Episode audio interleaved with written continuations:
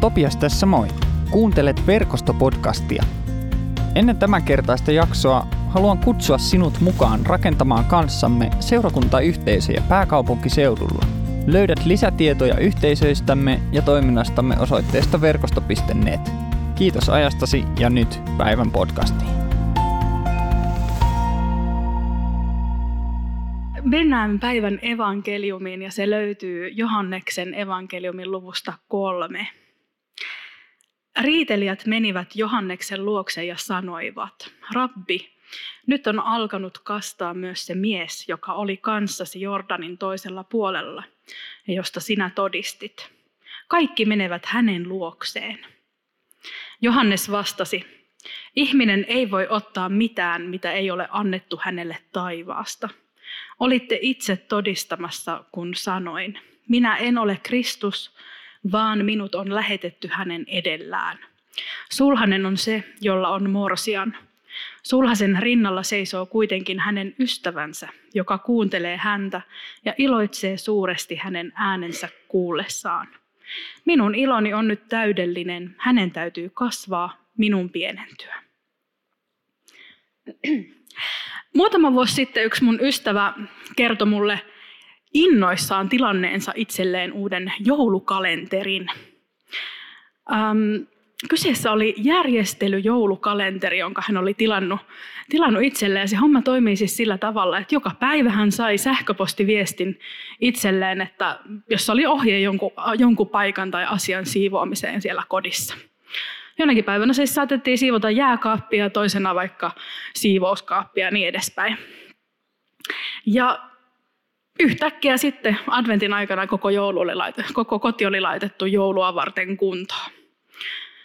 Alkuun se kuulosti musta vähän mm, oudolta konseptilta, koska mun käsitys joulukalentereista oli enemmän sille suklaakalenterivoittoinen tai että, että olisi jotenkin, että niiden pitäisi olla kivoja, eikä niinkään laittaa hommiin.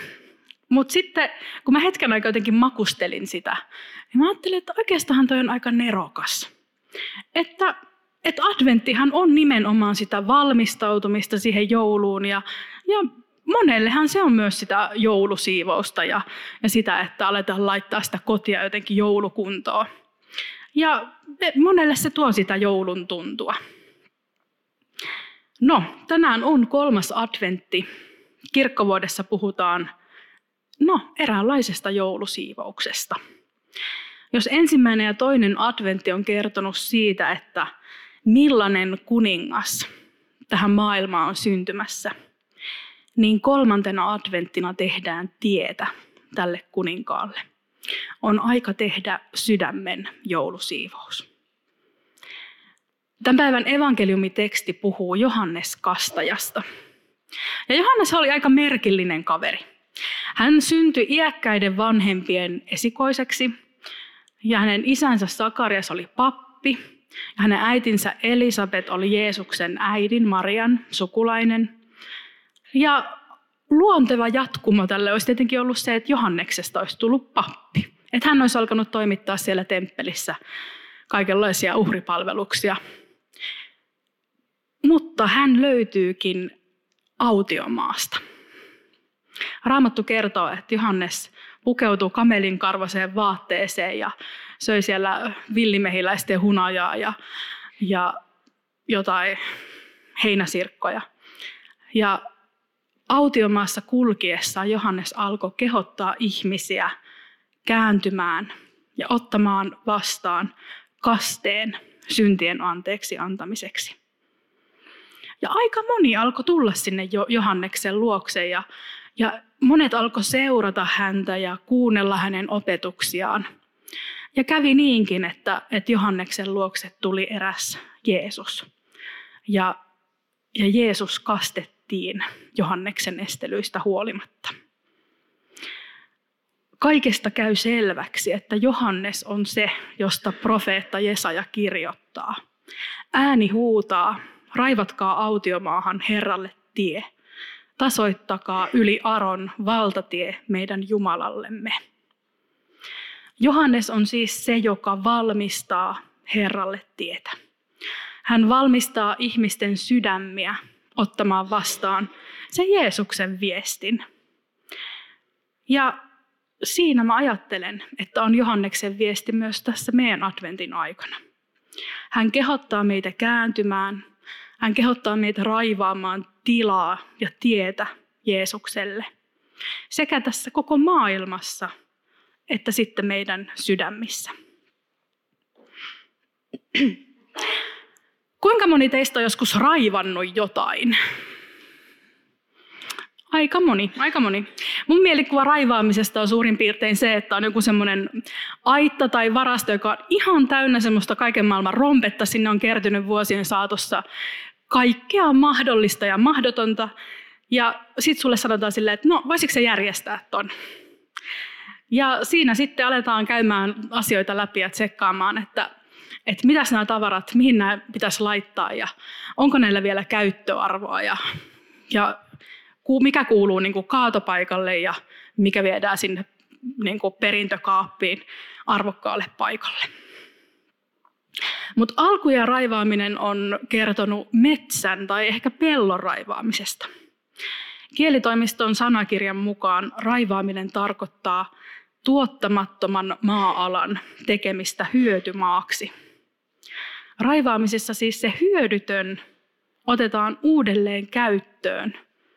Siitä luodaan uutta ja hyödyllistä tavalla tai toisella. Ja mä ajattelen, että kun aletaan raivaamaan sitä metsää tai niitä kaappeja, niin olennaista on tehdä valinta. Valinta siitä, mitä laitetaan pois ja valinta siitä, mitä jätetään. Mikä on hyvää ja arvokasta, mikä taas rikkinäistä, sopimatonta tai ehkä kieroon kasvanutta. Täytyy miettiä, että mille ei enää ole tilaa kaapeissa eikä elämässä. Joku viisas on joskus sanonut, että kun luovumme turhasta, jää jäljelle olennainen. Mutta jos luovumme olennaisesta, jäljelle jää kaikki turha. Siis kun luovumme turhasta, jää jäljelle olennainen. Mutta jos luovumme olennaisesta, jäljelle jää kaikki turha. Kun me kristittyinä lähdetään raivaamaan niitä meidän oman elämän kaappeja tai metsiä, niin usein me kuvataan niitä pois laitettavia asioita sanalla synti. Synti viittaa sekä niihin meidän pahoihin tekoihin, että myös kaikkeen siihen hyvään, mitä me jätetään tekemättä. Se kertoo siitä meidän taipumuksesta tehdä Jumalan tahdon vastaista tai vastaisia asioita. Jos me katsotaan raamatun alkukieliä, hebreaa ja kreikkaa, niin niissä on useita eri sanoja, jotka suomeksi voidaan kääntää synniksi. On esimerkiksi kreikan hamarttia, joka tarkoittaa ampumista ohi maalista. Synti menee hutiksi. Tai on hebrean kielen kaatta, joka tarkoittaa epäonnistumista.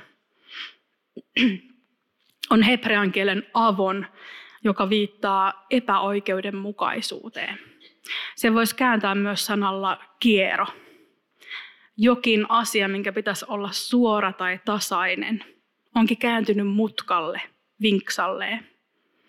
Ja sitten on vielä hebrean peessa tai kreikan paraptooma, jotka käännetään usein rikkomuksiksi. Mutta näissä sanoissa on semmoinen niin merkitys, joka viittaa nimenomaan siihen, että, että joku rikkoo sun luottamuksen. Jos joku varastaa sulta nyt vaikka puhelimen, niin se on tietenkin rikkomus, se on ikävä asia. Mutta jos paljastuu, että se olikin sun hyvä ystävä, joka varasti sen puhelimen, niin se on se paraptooma tai pesha, jossa sun luottamus on rikottu, koska ystävän ei pitäisi varastaa sulta yhtään mitään. Paljastuu, että se henkilö ei oikeastaan ehkä olekaan kovin hyvä ystävä. Kaikki nämä meidän tavat ja sanat kuvata syntiä on sellaisia asioita, jotka mä ajattelen, että estää meitä täyttämästä meidän tarkoitusta ihmisinä. Kun Jumala loi ihmisen, niin hän loi meidät kuvakseen. Hän loi meidät elämään yhteydessä itseensä. Hän loi meidät toteuttamaan hänen hyvää tahtoaan tässä maailmassa. Jeesus tiivistää tämän ihmisen tehtävän rakkauden kaksoiskäskyyn. Rakasta Jumalaa ja rakasta lähimmäistäsi. Ja äkkiseltä, no voisi kuvitella tätä aika suoraviivainen homma. Että älä tee pahaa ihmisille, älä luomakunnalle, ne ollaan jo aika pitkällä. Mutta mitä se käytännössä tarkoittaa? On asioita, jotka on mun mielestä aika selkeitä. Esimerkiksi se älä varasta. Älä vie sen kaverin puhelinta. Tämä opitaan jo niin kuin hiekkalaatikolla, ne on niin, kuin niin yksinkertaisia asioita. Mutta sitten meillä voi olla kysymyksiä, jotka tuntuu vähän ehkä vaikeammilta. Tai joista me ollaan vähän niin kuin eri mieltä tai joihin meillä on erilaisia näkökulmia. Ehkä omien kokemusten perusteella. Ja joskus on niin, että me kaivataan kauhean selkeitä, tarkkoja ohjeita siitä, että mitä se lähimmäisen rakastaminen oikeasti on, tai mitä se synti ihan konkreettisesti on. Ja, ja senkin ohi niiden yksinkertaisten asioiden lisäksi, jotka me kaikki tiedetään, että nämä on väärin. Ja, ja mä ajattelen, että tähän vastaukseksi on syntynyt erilaisia syntilistoja ja sääntökokoelmia, vähän niin kuin elämänohjeiksi. Ja mä ajattelen, että tämmöiset syntilistat, niin nehän voi olla tosi hyödyllisiä meille.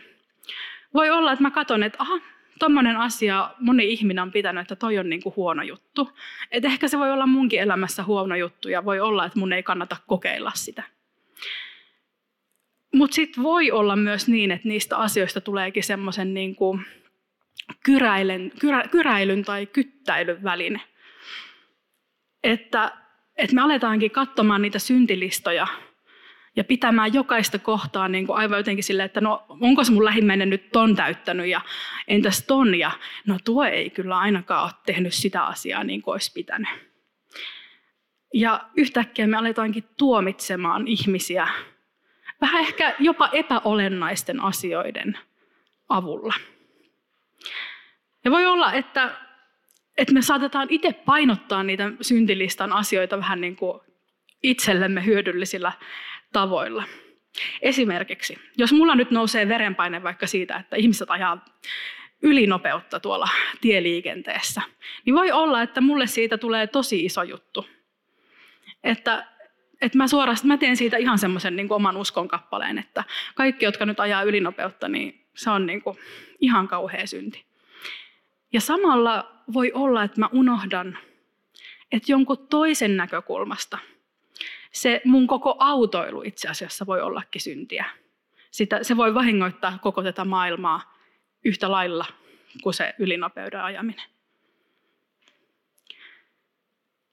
Ja mä ajattelen, että jos seurakunnasta tulee sellainen paikka, jossa me niin kuin valvotaan ja tarkkaillaan sitä, että no tekeekö meidän lähimmäiset nyt missä kaikissa asioissa syntejä, niin siinä käy äkkiä niin, että, että omien syntien kanssa me ei enää uskalleta astua sisälle.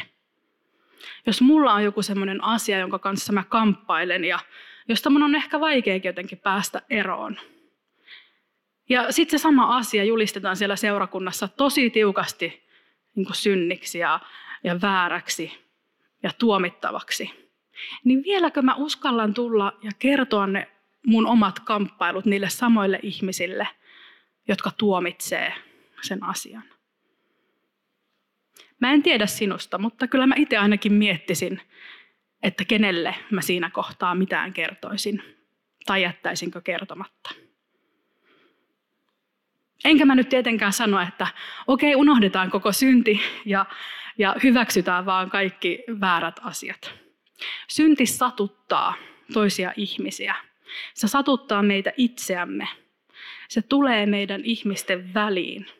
Se tuhoaa luomakuntaa. Se estää Jumalan valtakuntaa leviämästä. Synti vaikuttaa meissä jokaisessa tavalla tai toisella. Eikä meillä ole mitään keinoa päästä siitä omin avuin ja omin voimin irti. Ja siksi me tarvitaan Jumalaa.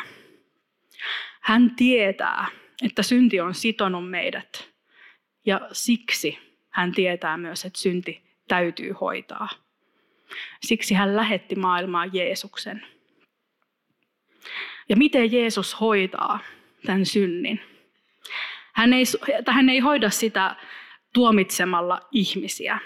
Hän ei pelasta maailmaa kyttäämällä, että noudatetaanko niitä kaikkia ohjeita prikulleen. Hän ei pelasta maailmaa ajamalla syntisiä ihmisiä pois luotaan, vaan hän pelastaa maailman osoittamalla Jumalan iankaikkista rakkautta ja myötätuntoa sekä oman elämänsä että kuolemansa kautta.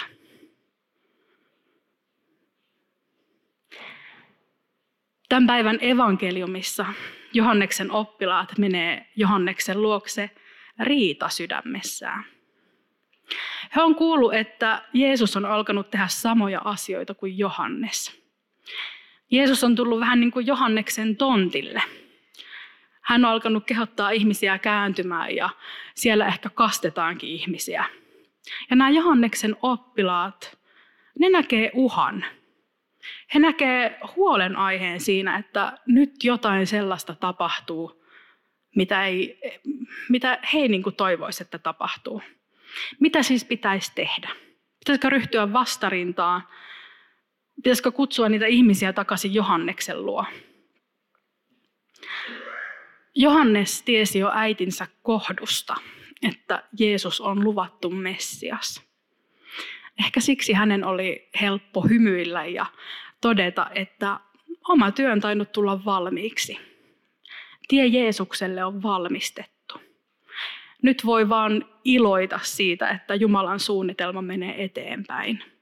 Että Jumalan valtakunta menee eteenpäin. Johannes tietää, että on hyvä, että ihmiset menee Jeesuksen luokse. Sillä Jeesuksessa Jumala on todellakin tullut hoitamaan maailman synnin.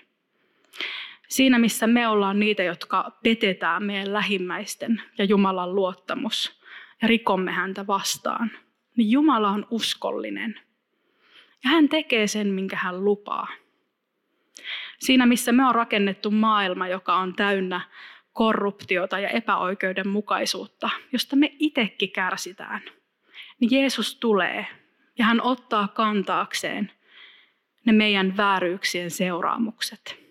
Kaikki se, mitä me itsekään jakseta kantaa.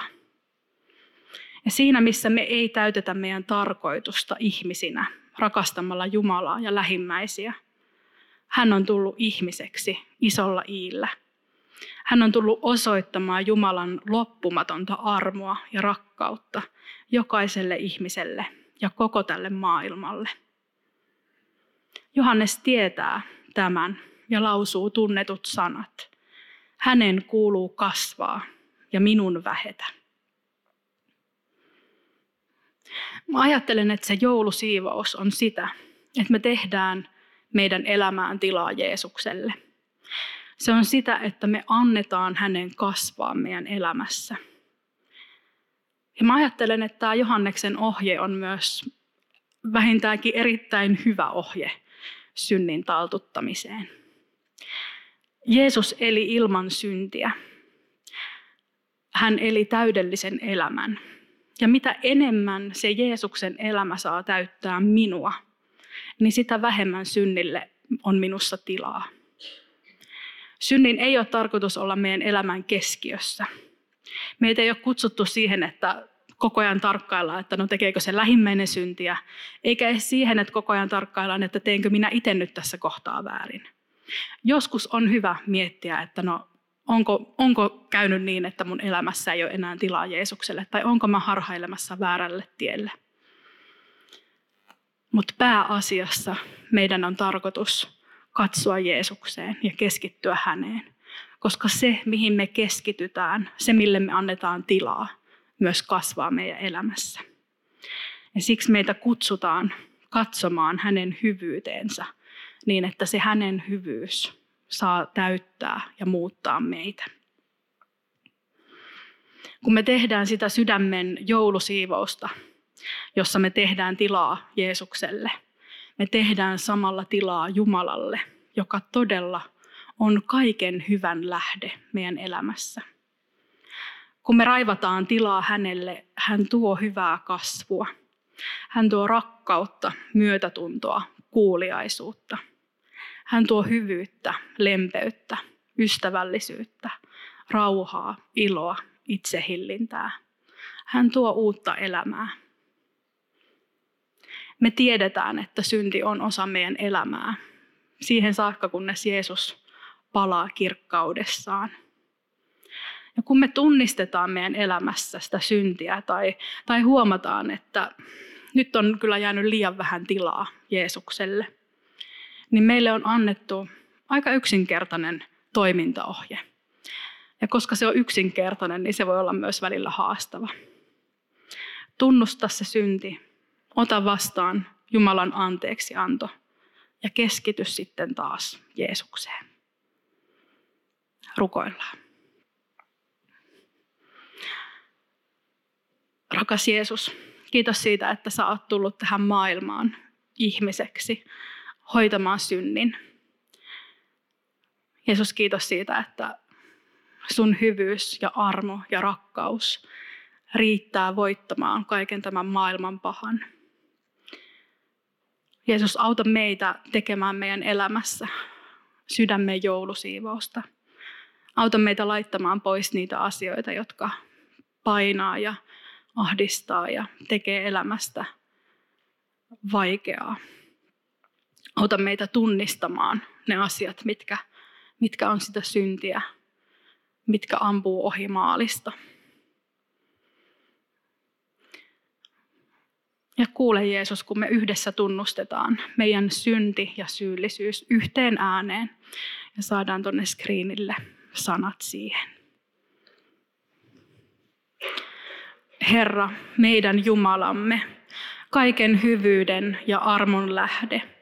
Sinun edessäsi tunnustamme kaiken sen väärän, mitä olemme tehneet, epäoikeudenmukaisuuden, jossa olemme olleet mukana, ja kaiken sen, millä olemme halventaneet armosi ja totuutesi. Käännä mielemme ottamaan vastaan rakkaus, jota osoitit meille vapahtajamme sovitustyössä. Ja puhdista meidät armollasi Jeesuksen Kristuksen Herramme kautta. Kaikki valtias, armollinen Jumala on suuressa laupeudessaan armahtanut meitä. Poikansa Jeesuksen Kristuksen tähden hän antaa meille synnit anteeksi ja lahjoittaa elämän ja autuuden. Jumala on rakastanut maailmaa niin paljon, että antoi ainoan poikansa, jottei yksikään, joka häneen uskoo, joutuisi kadotukseen, vaan saisi iankaikkisen elämän. Jeesus, me pyydetään, että, että sä tuut meidän elämään ja auta meitä ottamaan vastaan sun anteeksi anto. Auta meitä luottamaan siihen, että sä haluat meille hyvää ja että sulla on todellakin hyvä tahto meitä kohtaan. Jeesus sun nimessäsi. Amen. Kiitos kun kuuntelit verkostopodcastia. Rohkaisen sinua pohtimaan jaksosta nousseita ajatuksia yhdessä ystävän tai tutun kanssa tai jakamaan podcastin somessa. Lisätietoa meistä löydät osoitteesta verkosto.net. Kuullaan taas seuraavassa jaksossa.